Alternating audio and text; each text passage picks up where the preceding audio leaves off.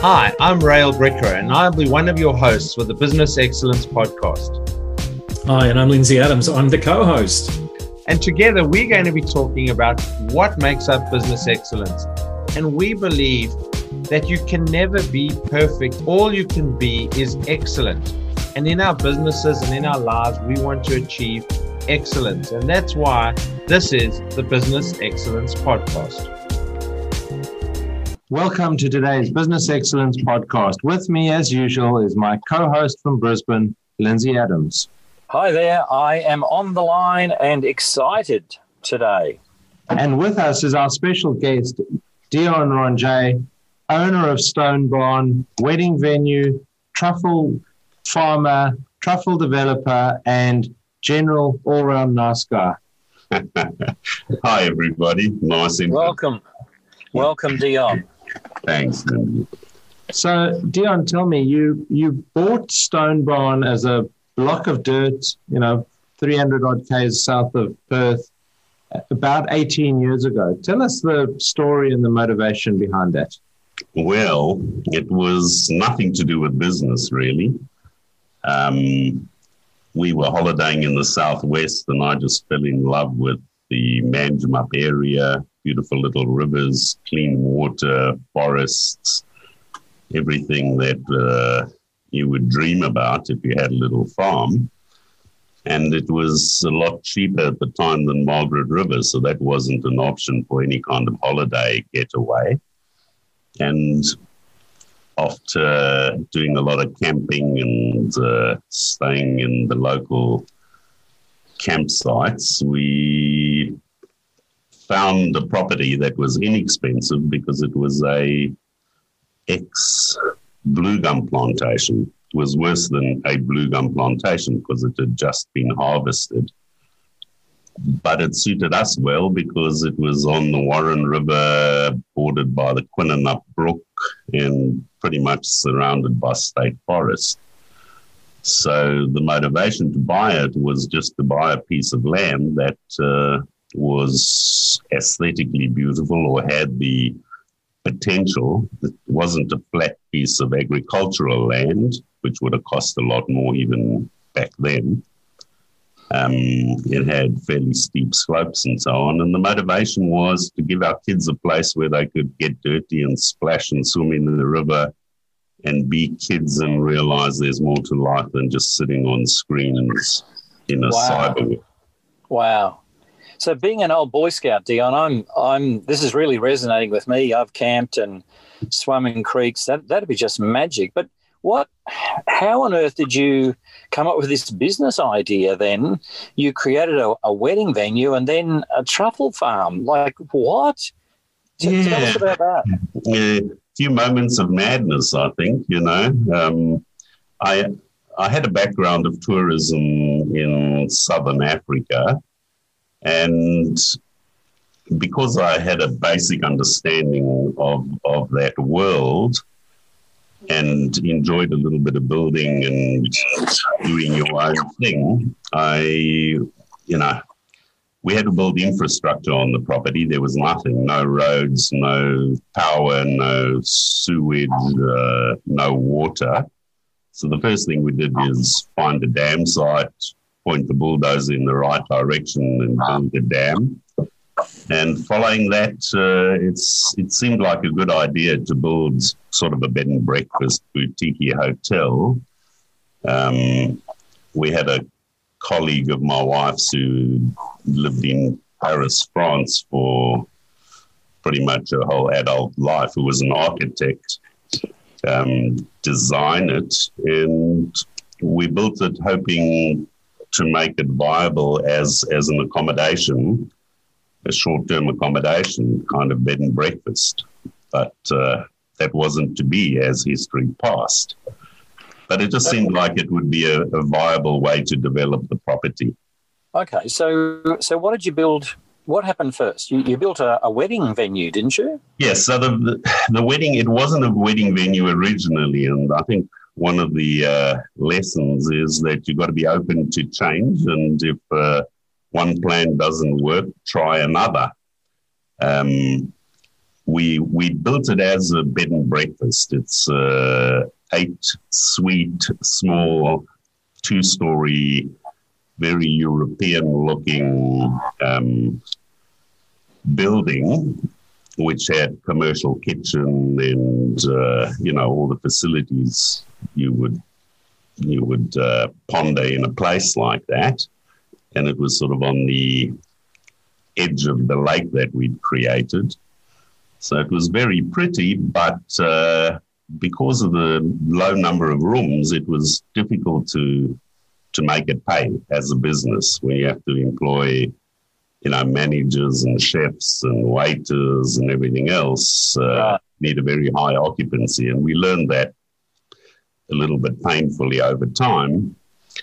And uh, the coincidence of the wedding venue was that um, we we had a, a lady who looked after our kids when they were toddlers, and she'd moved to Sydney.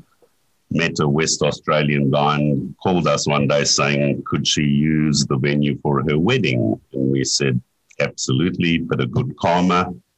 Um, gave her the venue as a um, gift, a wedding gift they had their wedding and uh, being youngsters and in marketing and so on, it spread on social media.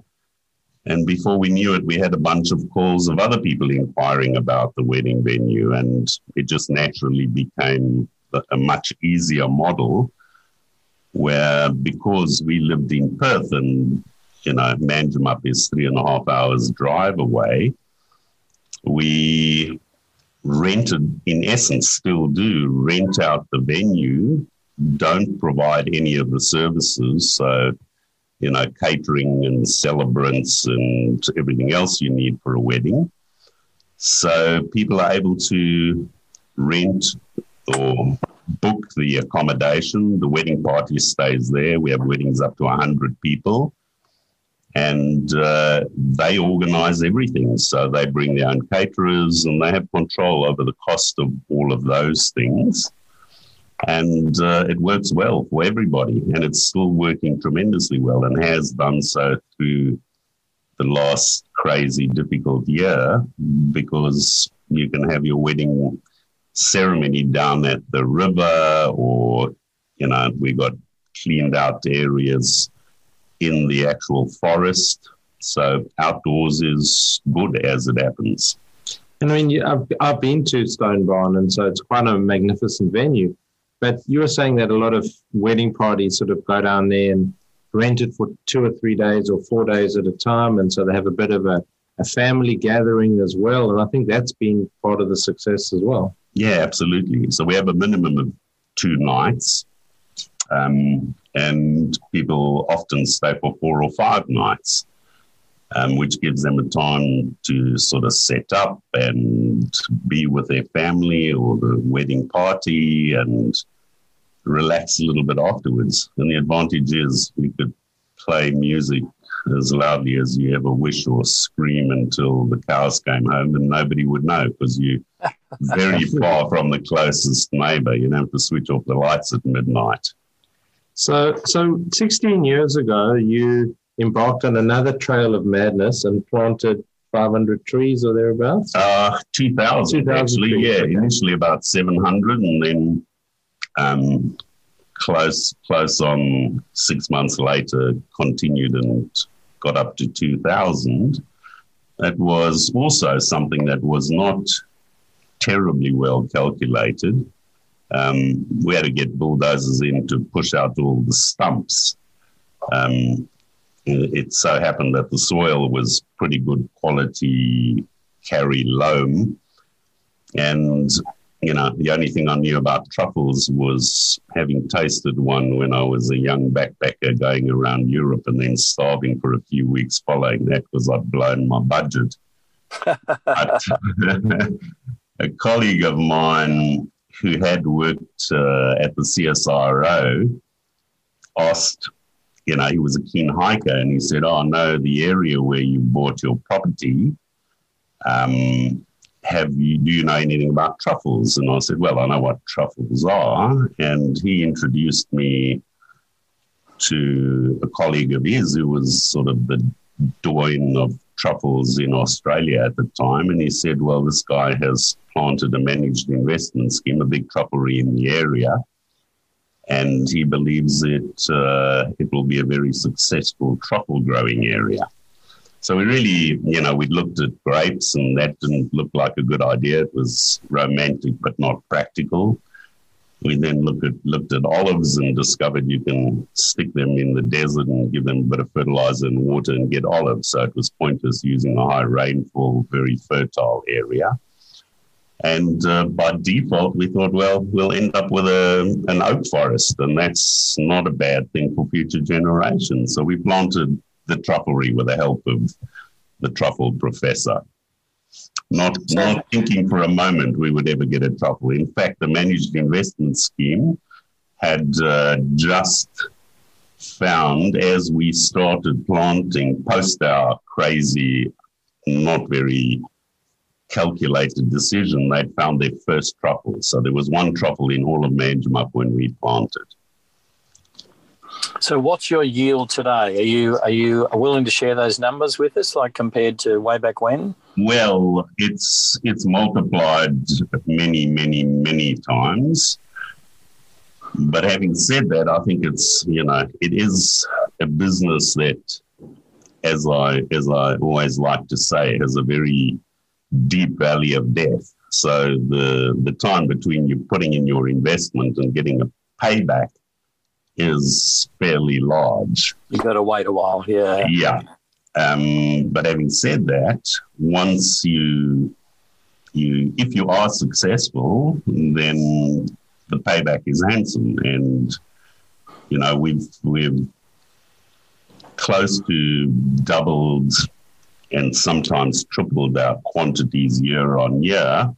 Wow. Um, and also have a very high percentage of trees that are productive. So the trick is getting as many trees switched on or producing truffle because once a tree produces a truffle, it'll continue to produce truffles for the rest of its life. And that could be 100 years if it's a wow. oak. Um, so every year, still 15, 16 years down the track, we're getting more trees that are producing for the first time. Um, last season, we had uh, 54.8% of our trees, which, which is exceptionally high. I, I, haven't heard of another trufflery on the planet that has that number of trees actually producing truffles. This year it's higher, but we haven't quite uh, uh, finished counting and working out the new statistic. But year on year, new trees start producing, and we're probably the third biggest private, um, privately owned truffle producer of the Melanosporum truffles, which is in essence everything in the Manjimup area um, in the country. So there are bigger managed investment schemes that are producing bigger quantities now but we've done exceptionally well for you know a business that was just a bit of a thought bubble, I guess. well, that's it's a fantastic story, and and so that takes us to the end of the part one of the story. So that we'll continue in a second podcast with part two of the story, which is the farm is set up, the wedding venues rented out, the truffles are slowly being produced, for a pretty short period of the year, six or eight weeks you harvest? Um, three months, but the production is in a bell curve. It starts in June fairly slowly